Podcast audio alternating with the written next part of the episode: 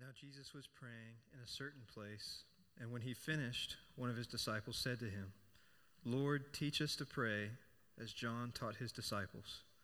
And he said to them, When you pray, say, Father, hallowed be your name, your kingdom come. This is the word of the Lord. Amen. You guys can be seated. Um, I want to dismiss uh, just kindergarten, first grade today. I got you. I got you. I, I remember the stuff. Um, kindergarten through first grade, um, if you want to head to the back. Um, and second through fifth grade. Who's in here today from second to fifth grade?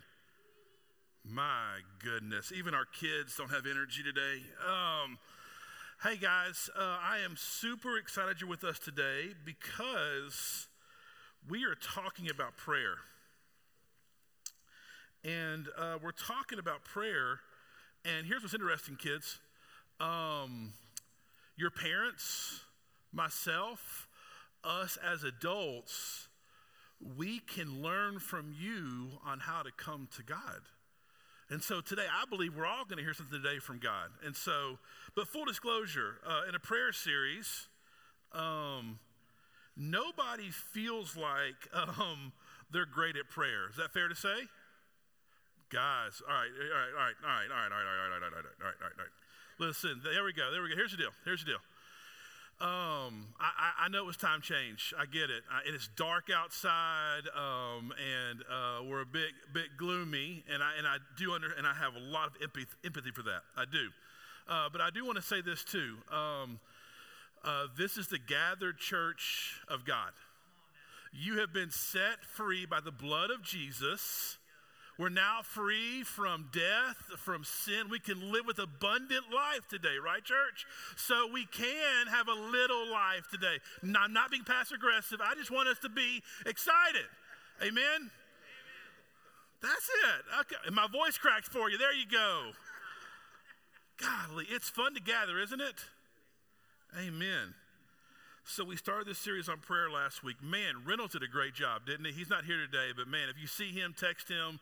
He blessed our heart last week. And you saw this thing during the response time, this thing that we've been begging God for, the leaders of this church, that we would respond to the word. Amen? From the very beginning, Covenant Church, by the grace of God, has been a text centered church. And that is a blessing from God. But here's the prayer, friends that we wouldn't just be text centered, we'd be spirit led, right? And so my prayer today is that this, this thing God is doing, He keeps doing. He does it again, He does it more and more and more. But prayer is hard. And you're going to hear that a lot throughout this series just because it's true. And here's kind of two things as I like really like searched my soul this week. I read this text over and over. I searched my soul and there was two things that jumped out at prayer that's hard for me that I, if I was a betting man, I would bet that it's hard for you as well. Here's the first thing. Here's the problem. We focus more on producing than we do on praying. Our friend Paul Miller, great book. I'm going to quote him about 10 times today, and that's okay. He's a Christian. He taught me this. It says this American culture is probably the hardest place in the world to learn to pray. We are so busy. Say amen. Amen. We are so busy that when we slow down to pray, we find it uncomfortable. We prize accomplishments, production, but prayer is nothing but talking to God. It feels useless, as if we are wasting time. Every bone in our body screams, Go to work. Money can do what prayer does. Getting closer to home now, isn't it? And it's quicker, it's less time consuming. Our trust in ourselves and our talents makes us structurally independent of God. As a result, exhortations to pray just don't stick. Independence from God is death to the soul. Listen, my focus so many times is what I can produce. What I can produce through my planning, I love to plan what I can produce through my work, what I can physically do, what I can produce through the money that I earn from working. I can do all these things. In a sense, I want to work so hard that I become independent of God. I become not needy of God. And it's in our running away from neediness that we run to anxiety. Therefore, we subtly believe that we are good without God. It's very subtle, but this drift happens. It's because we focus more on producing than we do on praying. But here's my question. Here's the flip side of that. And the second part of my problem with prayer is what happens when my producing, when my working, when my money's not quite enough? when we're denied the loan, right? When you lose the job, when you don't get the raise, when the policies change, the rates go up, the market goes down, when there's a pandemic and all of our producing and working and earning and planning are shown for what they are, what do we do? Our next problem we fill the noise with playing instead of praying. And yes, it rhymes. I understand that. Miller says this When we aren't working, we are used to being entertained. Television, internet, video games, cell phones make free time as busy as work. When we do slow down, we slip into a stupor. Exhausted by the pace of life, we veg out in front of a screen with earplugs. This is, the, this is what we do, don't we? We go from producing to playing, back and forth. And I think this is one of the biggest tragedies of the pandemic. God literally sent this thing that caused all this ruckus. And instead of us coming back to God in prayer, we binged the Tiger King. and it sounds ridiculous, but if you think, if you step back for a moment, you can see the schemes of the enemy, can't you? that suddenly say, just work. If you accomplish this, you'll be this. By working, you'll gain your identity. And we work and we work and we're fake and we're fake and then we fail. And when we fail, what do we do? We don't run to our Father, we run to just like, just make it go away. Make the pain stop, make the exhaustion stop, and we just veg out. That's my prayer today, is that we see these schemes, that we, and, and not in a shameful way, because um, shame gets us nowhere, but I do hope in a realistic way that we see this pattern that happens over and over and over and over again. And we see these schemes. And this really hit home for me these really past few months, uh, my daughter, uh, Hattie Jane Wood, uh, I don't know what's her last name for, but um, she has um, she has special needs and uh, full disclosure. And uh, do not judge us. And if you do, that's between you and God. She spends way too much time on the iPad. Not like in a cute way, but like in a scary kind of way. Like she's just like we're tired. Like here's the iPad. Please, please, just just go, just just chill for a minute. Please take it. Oh, that iPad died. Here's another one. Take this one. Please, just take it. Please. Um, my boys know it's true right there, don't they? Um, and so, and here's the deal: is this really convicted me. It convicts me, not, not past tense. Um, it's an ongoing tense. It, it, convicts me. But a few weeks, months ago, I can't remember. I was like, this has got to change. Like we've got to, we've got to do something. And so I went right into planning mode. Okay, we're going to have these schedules right here, and then we're going to do this right here, and then we're gonna, I'm going to do this right here. I'm going to buy this thing right here. I'm going to figure this out right here, and and I have all. I'm doing all this work. I've got to do this.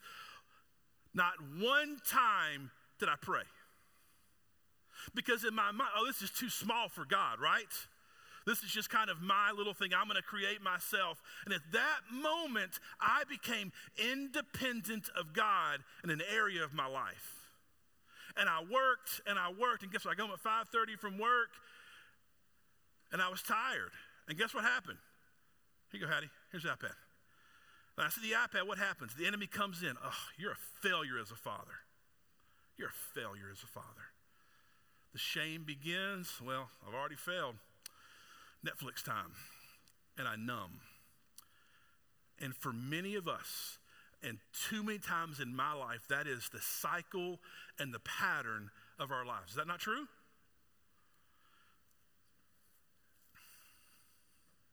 So here's a question I want to answer today is how do we get out of this cycle? How do we as the church promised abundant life get out? Because here's what's happened. We're promised abundant life. We're filled with the Spirit of God, yet we're still, we still have sin, and we're still in a world full of sin and we suddenly find ourselves drifting, thinking we're neutral. We're not neutral, we're drifting towards darkness, and our souls are tired, our souls are anxious, our souls are worn out. But you plant what you want to grow. So we turn to Luke 11.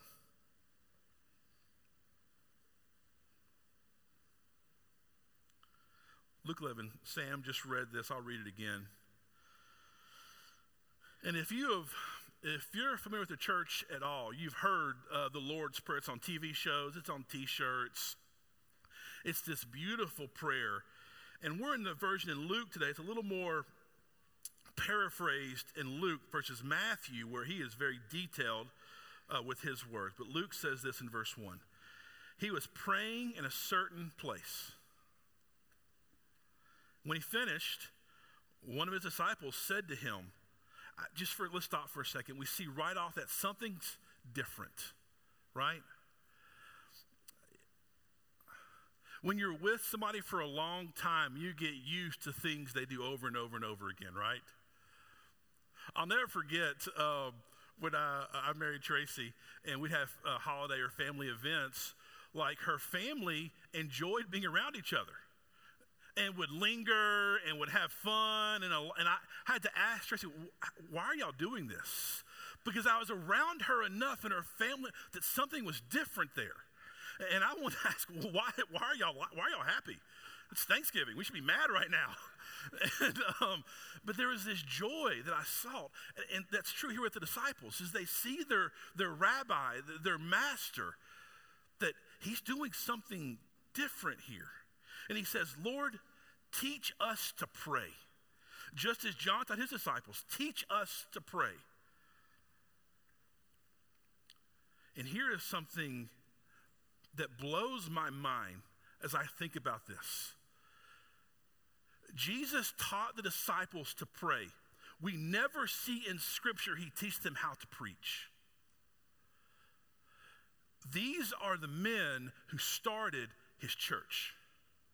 I, want us to see the centrality, the importance, almost the singular power and nature of prayer. That he had three years with these 11 men to pour himself into them so that when he left, they would carry the banner of the kingdom of God. And he never bothered to teach them how to walk through scripture and teach verse by verse, but he taught them if you know nothing else, pray. Because I think, okay, if we had 11 church planters here and said, okay, for the next three years, Jason, that we want to learn from you and Luke on how to plant a church. Me and Luke, in our foolishness, we go get a whiteboard and create a syllabus for three years with 15 things for these church planters to do. Jesus' whiteboard had one thing, church, and that was pray like this. Do not underestimate the power of abiding prayer in the lives of the people of God. If we have prayer and nothing else, we can conquer the world for the kingdom of God.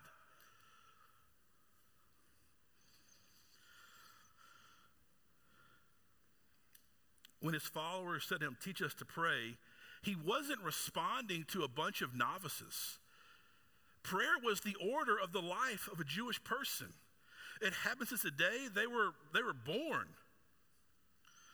So if they weren't, if they were used to prayer, what prompted this question to teach us to pray? I think here's the key of why they asked this question. They noticed something different. He had a sense of familiarity with God, a sense of connection and union with God, that they saw that in the life of their rabbi. They said, We want that. We want that. Teach us how to have that kind of union, communion with God. Because hear this, church, on the echo of all of our souls, we desperately want our Abba, don't we? We want our Father. We know that we're made for something more, but we don't know how.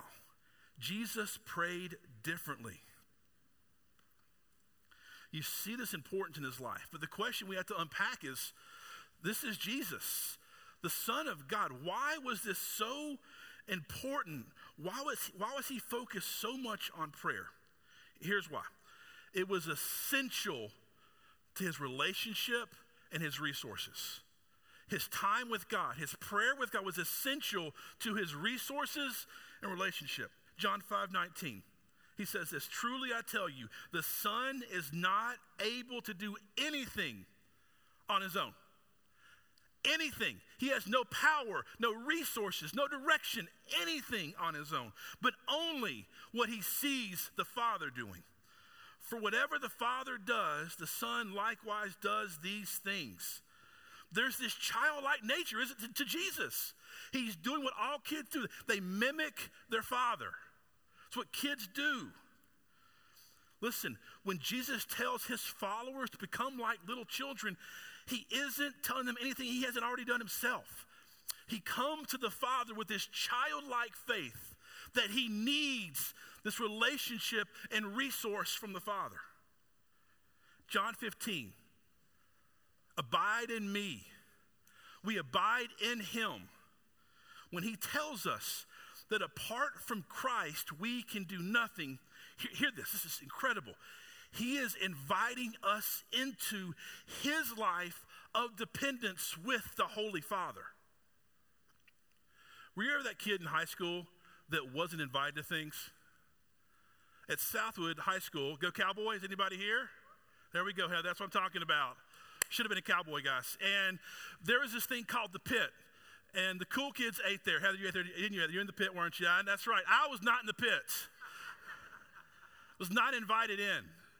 I guess maybe I was too cool. That's what it is, right? Thank you back there. Whoever said probably. Um, I'll take it probably today. Um, but here, here's the deal: is we have this longing to be invited in. And Jesus in John 15 is inviting us into the most VIP, eternal relationship, eternal club the world has ever seen. And this club, friends, is an inviting club. This, this club is a world changing club. This club's full of love and peace and patience and mercy and kindness.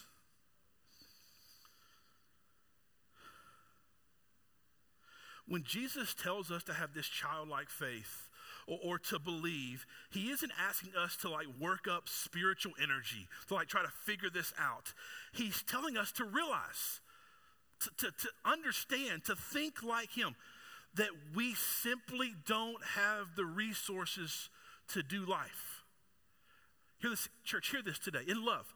We don't have the resources to do life. Let me rephrase this we don't have the resources to do abundant life. I think it's clear we have the resources to do American life, don't we? We have, let's call a spade a spade. We have the resources to get a mortgage many times, to, to get a car, to have a vacation. And those aren't necessarily bad things, but they're not central, they're not abundant.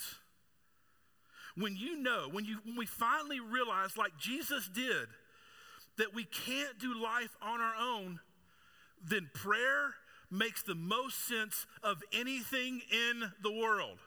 It's like being sick and, you, and you're trying to find medicine after medicine after medicine, and finally you find the stuff, right? That, that, that heals your illness. And the next time you're sick, you know, I need this stuff right here. When we realize that our resources, that our intellect is not enough, the most logical thing we can do is turn to God in prayer. All these things point to this. Jesus' prayer was also about his relationship with the Father. Miller says this You don't create intimacy, you make room for it. This is true whether you're talking about your spouse, your friend, or God. You need space to be together. Hear this, church efficiency, multitasking, and busyness all kill intimacy. You want to get on my nerves, take me to lunch, play on your phone the whole time, right? It kills intimacy. In short, you can't get to know God on the fly. If Jesus Christ Himself had to pull away from people and noise in order to pray, then it makes sense that we need to as well. So here's what this means for us. Here's the big thought today. We can't go home yet, but we're getting there. Here's the thought prayer must become our central resource and relationship. It must become central, church. You know, this is why we love worship gatherings. You understand that? It's one of the few spaces, and it's getting smaller and smaller. If we go past a certain time, you start looking at us weird. But it's one of the few spaces in our culture still where we come in here and our phones are kind of put away, our plans are kind of put away, and we focus on the Father. And you feel this sense of, you feel a sense that you were loved, don't you? You feel a sense through the Spirit of God that you're empowered for something more. It's because for an hour, we get off the treadmill. For an hour, we find a hiding spot, even in a gym. We find this hiding spot to simply be with Him. In a sense, the Christian finds oxygen. But I'll tell you, Christian, I'll tell you, church, an hour a week is woefully insufficient oxygen and bread of life to live abundant life. It's woefully insufficient. Our souls are tired. My, my soul is tired. And we do this thing, I do this thing, and it's spring break week. And so we all, listen, uh, school, school, I'm married to a teacher. And, and the school year, and all, all, of our educators, God bless you. Um, God, God bless you. I, I mean that with all my heart because you love many times the unlovable. Amen? And you're tired. And I mean no shame by saying it's wrong to be tired. But there is this sense that we live in this perpetual soul tiredness. And I lie to myself and say, well, this next season is going to be better. If I just if I just get to summer, if I can just get there. But but I'm going to just, you know, be a loving friend I told myself this week. I'm going to tell you now. Hear this. Life is never going to slow down. Hard circumstances, hear this, church, will always be there. I'm not trying to be mean, I'm just trying to be realistic. But hear this Jesus did not leave us alone. We just have to create space to be with Him. And when we discover how to be with Him, we can say, Come what may. Because I, I have my Heavenly Father with me. Then we're the Apostle Paul. Who, who's in jail for preaching the gospel, and he is singing out praises to God because his focus is somewhere else. It's not on his circumstances. We stop looking to the lesser resources of money, our jobs, our skills, our dependence, because those things leave us strung out and tired. They are woefully insufficient. We stop looking to the lesser relationships of your spouse, of fear of man, uh, of our kids, because those things make terrible saviors, friend. So just, just for a moment, you don't have to raise your hand, but just do an audit. Do an audit of where do you really spend like the, the sweet spot of your time? What is your hope if a resource was taken away? Where would you turn? how would you feel? What is that check in your spirit like, even right now, through that resource? Every year as a church, you know, me and Luke and our team, we, we kind of do this. We do this kind of end of year audit. And there was one thing very clear to me and Luke for this 2023 season is that this was the year of prayer. That we were praying to see our church. We just saw in this audit that too many times we as leaders, sorry, Luke, I'm calling you out too. Um, we as leaders, and I think we as a church, we depend too much on the flesh and blood things that we see and too less on the spirit things that we cannot see.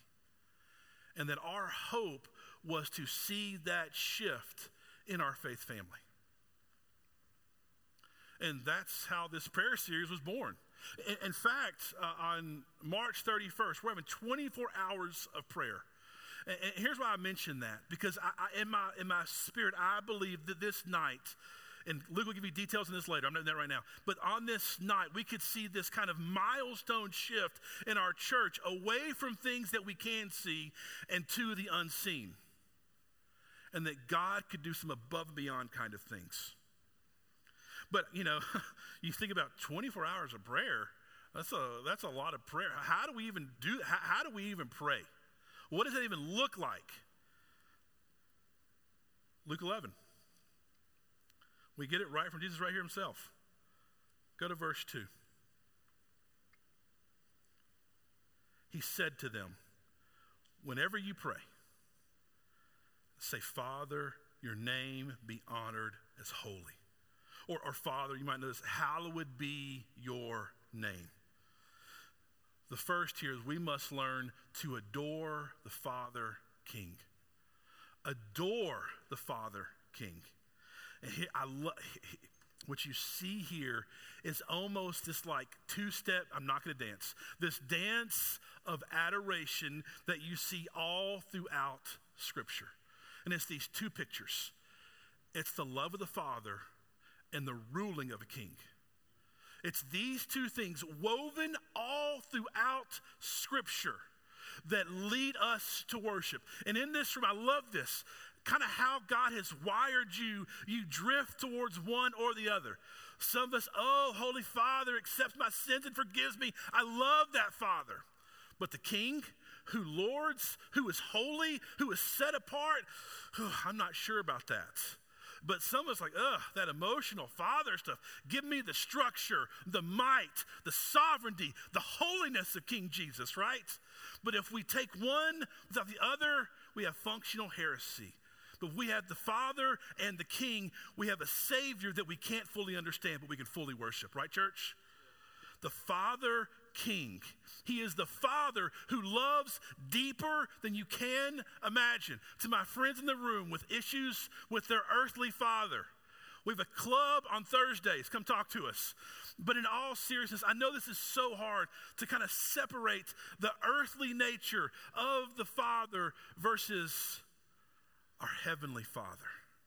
This is why the scriptures are so important. And Paul exhorts the church to renew your mind with the truth of scripture. Here's why because the world and all the trauma of the world comes for the mind of God's people. And we desperately need the word of God to renew our mind to the truth that our Father in heaven is always pursuing his children. He's never giving up on his children. He loves his children. He died for his children. He saved his children. He rescued his children. We need we desperately need that truth to renew our minds, church. We see this dance. This is this is why scripture intake is desperately important. Most days when I go to the scriptures, I want to see the father of the king.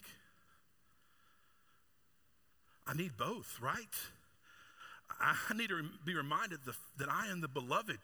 The Father loves me. I need to know the King will take care of me. These truths feed our abiding prayer. That's why great songs of worship lead us to great adoring prayer. Because these songs are these two things the love of the Father and the holiness of the king. But in this little dance that we have of adoration, let's start with how we come to him as our Father. What this really means that we come to him as children. This is why kids in the room today that we can learn from you on how to come to the Father. See, Jesus changed this. The traditional Hebrew prayers, they did say Father. It was a word that was a much more distant use, but his word was Abba, which is the word that only kids said to their father, was this word, Abba. And it was this picture of coming to him like a child. I mentioned my daughter, uh, Hattie, a few minutes ago, and I think the gift of children, especially special need children, is they have this unique gift to teach us childlike faith. Because when Hattie does things, we cheer her on. Even things that, like aren't impressive, we cheer her on. And she is just come. So a few years ago, this is during the pandemic. Um, me and Tracy committed the sin of sleeping 30 minutes later. And my beautiful, uh, illustrious daughter found a Sharpie. And at school, she was learning how to write the letter H. And I will tell you, she can write that letter very well. And um, she wrote, she, we were asleep, and she got the Sharpie, full disclosure, you know, got the Sharpie, and she wrote about 47 H's on the, well, more than that, on the back of our couch. But, but, but hear this, church. Hattie was so proud of herself. She ran and she woke us up like it was Christmas morning and said, Look what I did. Daddy, look. Daddy, come here. Not a sense of shame, not a sense of embarrassment, just childlike joy coming to her father with what she's got. And, church, there is this sense that we learn from friends like Hattie that we just have to be okay with coming with all of our mess. Because here is the foolishness of our pride. Is that we think because we have better H's in our life, right? Than some people that we don't have to go to our Father. Like, well, I, am good. I, I've got this. Or the other side is the shame that our H's just aren't very good.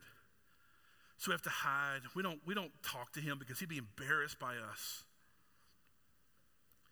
The only way to come to God is by taking off the spiritual mask. To just simply come as you are. So I tell us here is to pray what you got.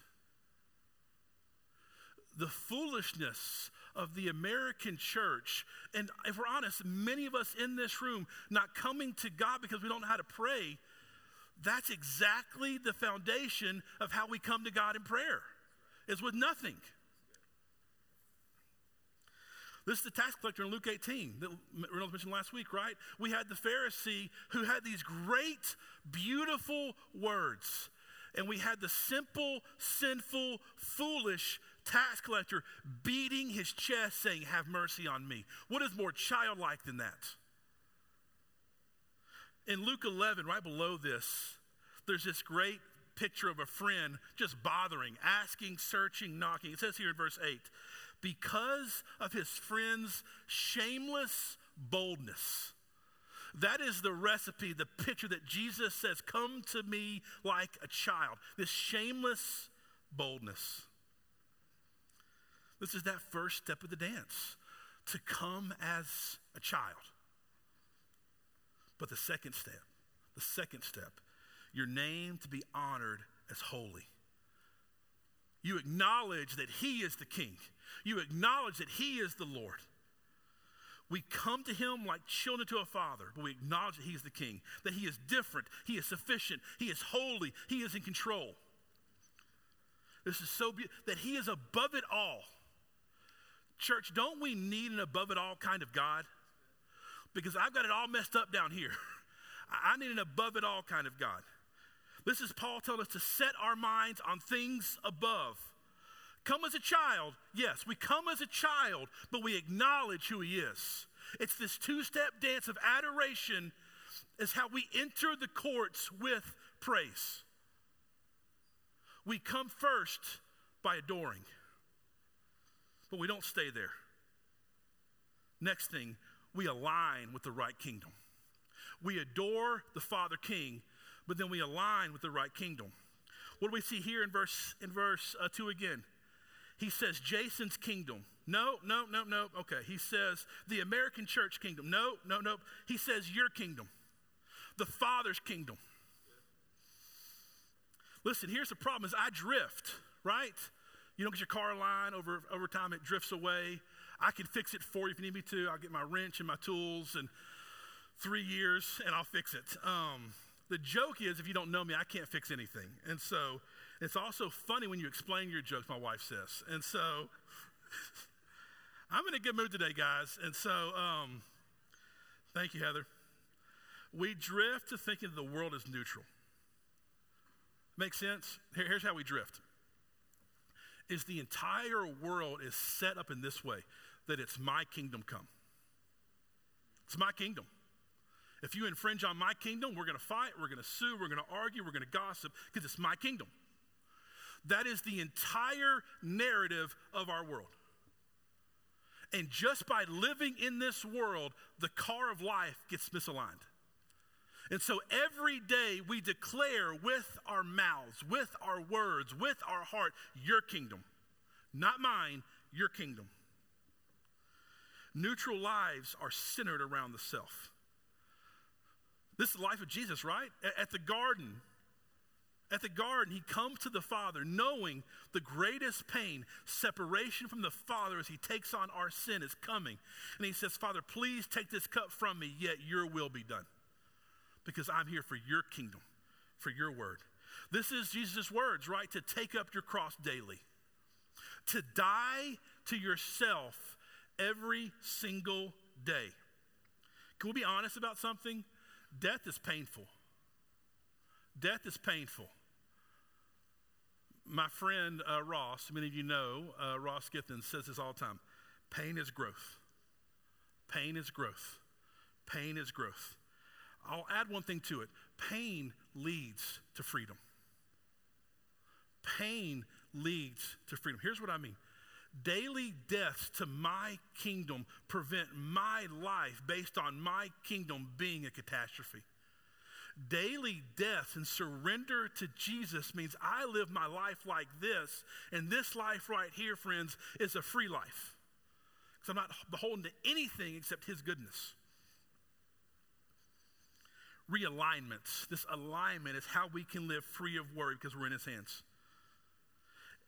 We can realign because we know how the story ends, church. We will be with him again. This is a realignment to reality, a realignment to safety, a realignment to his kingdom, your kingdom, Father. As we adore, as we align, last thing, it prepares us to ask. And we ask for the here and the now kingdom. Back to verse 2. Your name honored is holy. Your kingdom come. Kingdom come. We are praying, God, let your kingdom come in my life, in our world. Because one day, He is going to make all things new. There'll be no more tears. But the beauty of being a son, a daughter, ambassador of the king is that we get these breakthroughs. These moments where the here and the now kingdom break through this world and we see glimpses through freedom of addiction, through loving your enemies, through giving away resources. We see the kingdom break through, but we must ask. It's these kingdom come prayers. And these prayers, friends, they're big. They are save my wayward child. And, and they're small. Help my child with, with Down syndrome not be on our iPad. It's both those kinds of prayers that we come to our Father. Luke 11, 8, it's that shameless boldness, right? Or in Luke 18, it's that persistent widow that just keeps coming and coming after the Father to give her justice. Listen, asking for the kingdom to come has this kind of trait it has persistent, desperation. That we're just knocking and knocking and knocking and knocking. And here, this church, God responds to our tears. Many times, it's our tears that sow his kingdom coming here on earth. And I know there's things, there's big things and there's small things where you are where you desire for God's kingdom to come and to reign and to make new and to change. Uh, in Paul Miller's book, he, he, he says this, he has this kind of method where he simply writes those things down. And he writes a little verse to pray over those things to see God move. He just keeps praying and praying and praying till God makes those things happen. And maybe for us today, that's one of our steps that we just learn to be childlike and bold and just write it down. If you need a new car for work, write it down. If, if you're just battling this sin over and over and over and over again, write it down. And come to your Father. Pray over those things. There's this great story. Uh, there's this evangelist named D.L. Moody. This great man of God had this great ministry, and really his whole strategy was prayer. That is what he did. He was just a prayer and saw God move. And he had this, he had a hundred names that he had written down that he prayed for every single day that God would save those 100 people.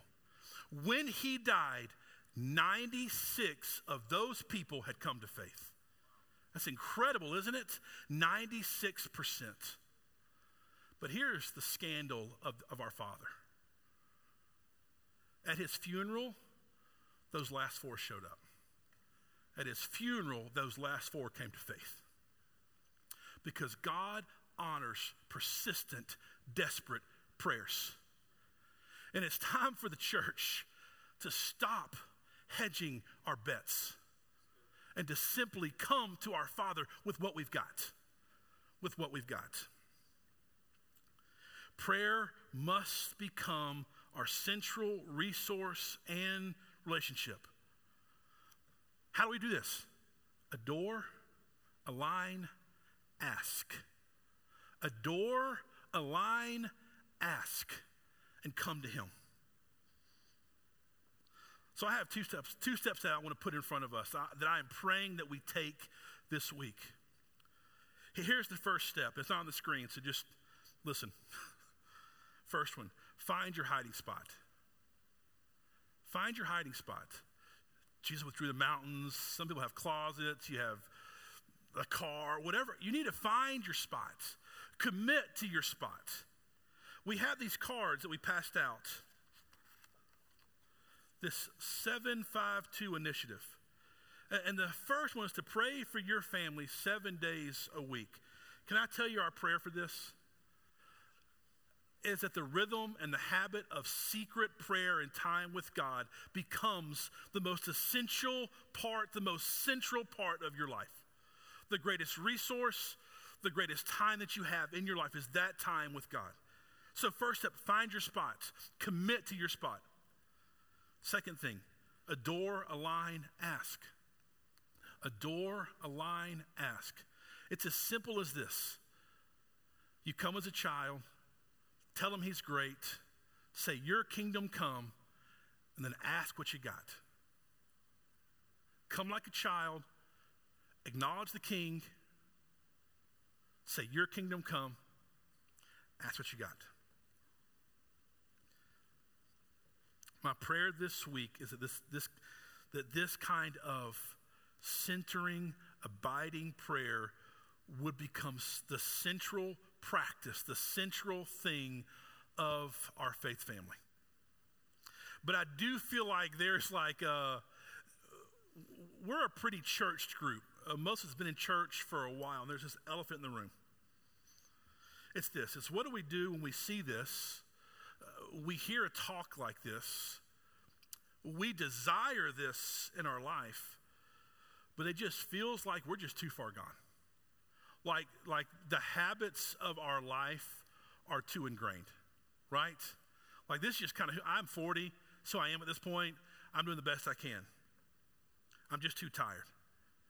Here's my encouragement remember and run to the cross. Remember and run to an empty grave.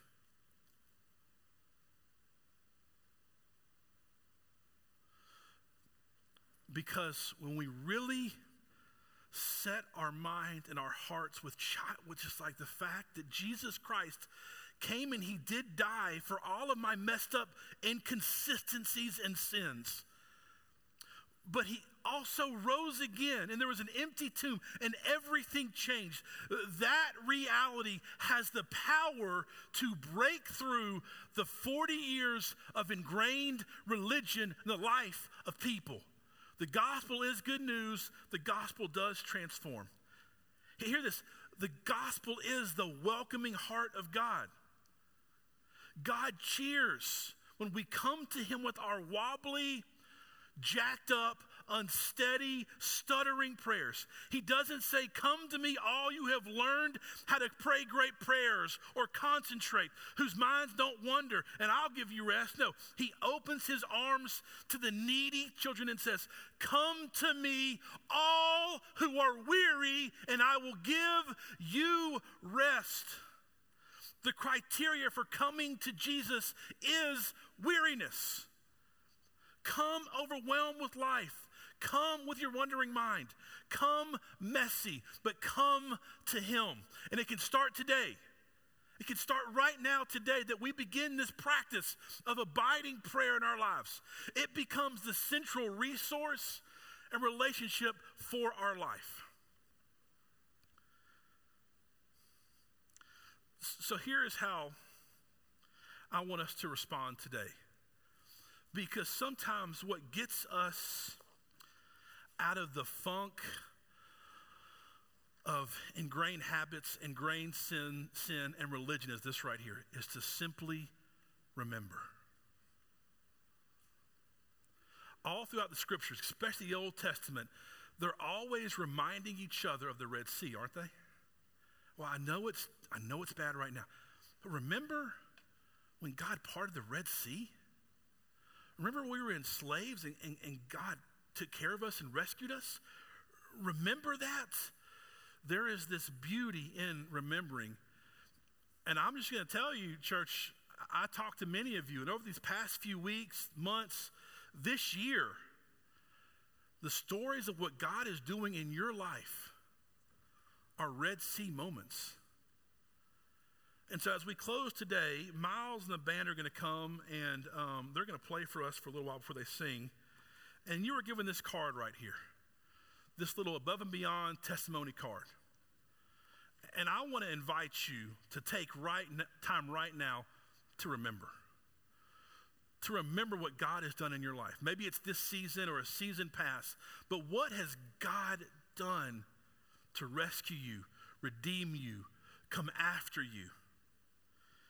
Take time. And when you come for communion, just drop them off at the table or on the stage right here. Just drop your cards, drop your story down as this act of worship to Him. Let's pray. Dear Lord, thank you for today.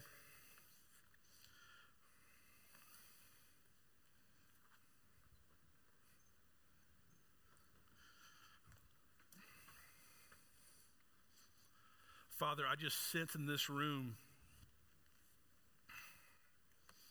real sense of weariness.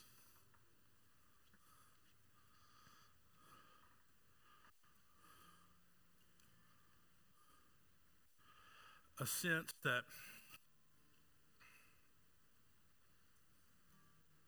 that we've heard some of this. We've tried some of this and it just we just keep banging our heads against the wall. Father, you, will you remind us even right now how supernaturally patient you are with your children?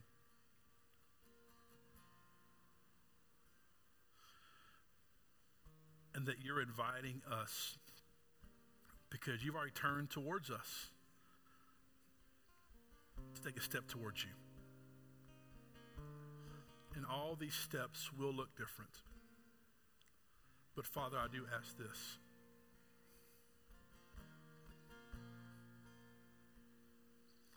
That we as a people desire, sacrifice, learn what it means to simply be with you in abiding prayer.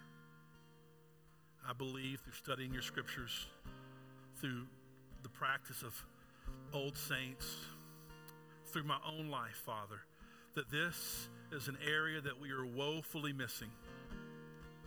That we're just accustomed to doing some good things, but we do not know what it's like to have the center of our lives be walking with you. And Father, that is what I ask for. Not that we feel shame from that, Father, we, we feel invitation from you to that, Lord. And that we come with what we've got. That we write down our story to remind us of what you have done. So, Father, do what only you can do. Father, our hands are open, our resources have dried up. There's nothing left that we can do to do this, Father. We simply ask for you to move, for your kingdom to come here on earth as it is in heaven. Let your kingdom break through into this gym right now, Father. And that wayward sons and daughters would come back to you. That the tired would find strength.